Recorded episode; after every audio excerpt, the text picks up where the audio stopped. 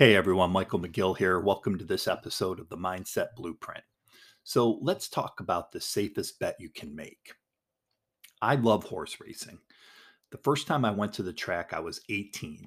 I stood directly at the finish line and gazed in wonder as the majestic thoroughbreds came charging down the stretch.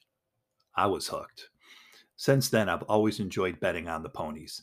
I used to do it more back in the day, I never got too carried away with it. I like my money too much to lose a lot of it, but I still place a few wagers on the Kentucky Derby and other big Triple Crown races. It's just more exciting to watch the horses run when you have a little money riding on it. Sometimes I win, way more often I lose. The problem with horse racing is I have zero control over the outcome.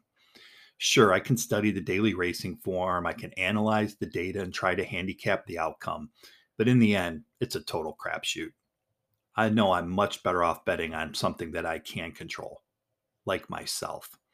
When I bet on myself, the odds are stacked in my favor. Why?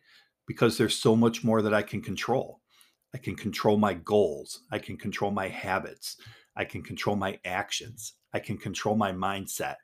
I can control my systems. I can control my priorities. I can control my intentions. So, if you're going to place a bet, don't waste your time, energy, and money on something that you can't control. Make a smart gamble. Bet on yourself instead. It's the safest bet you can make. Thanks, everybody. Have a great day.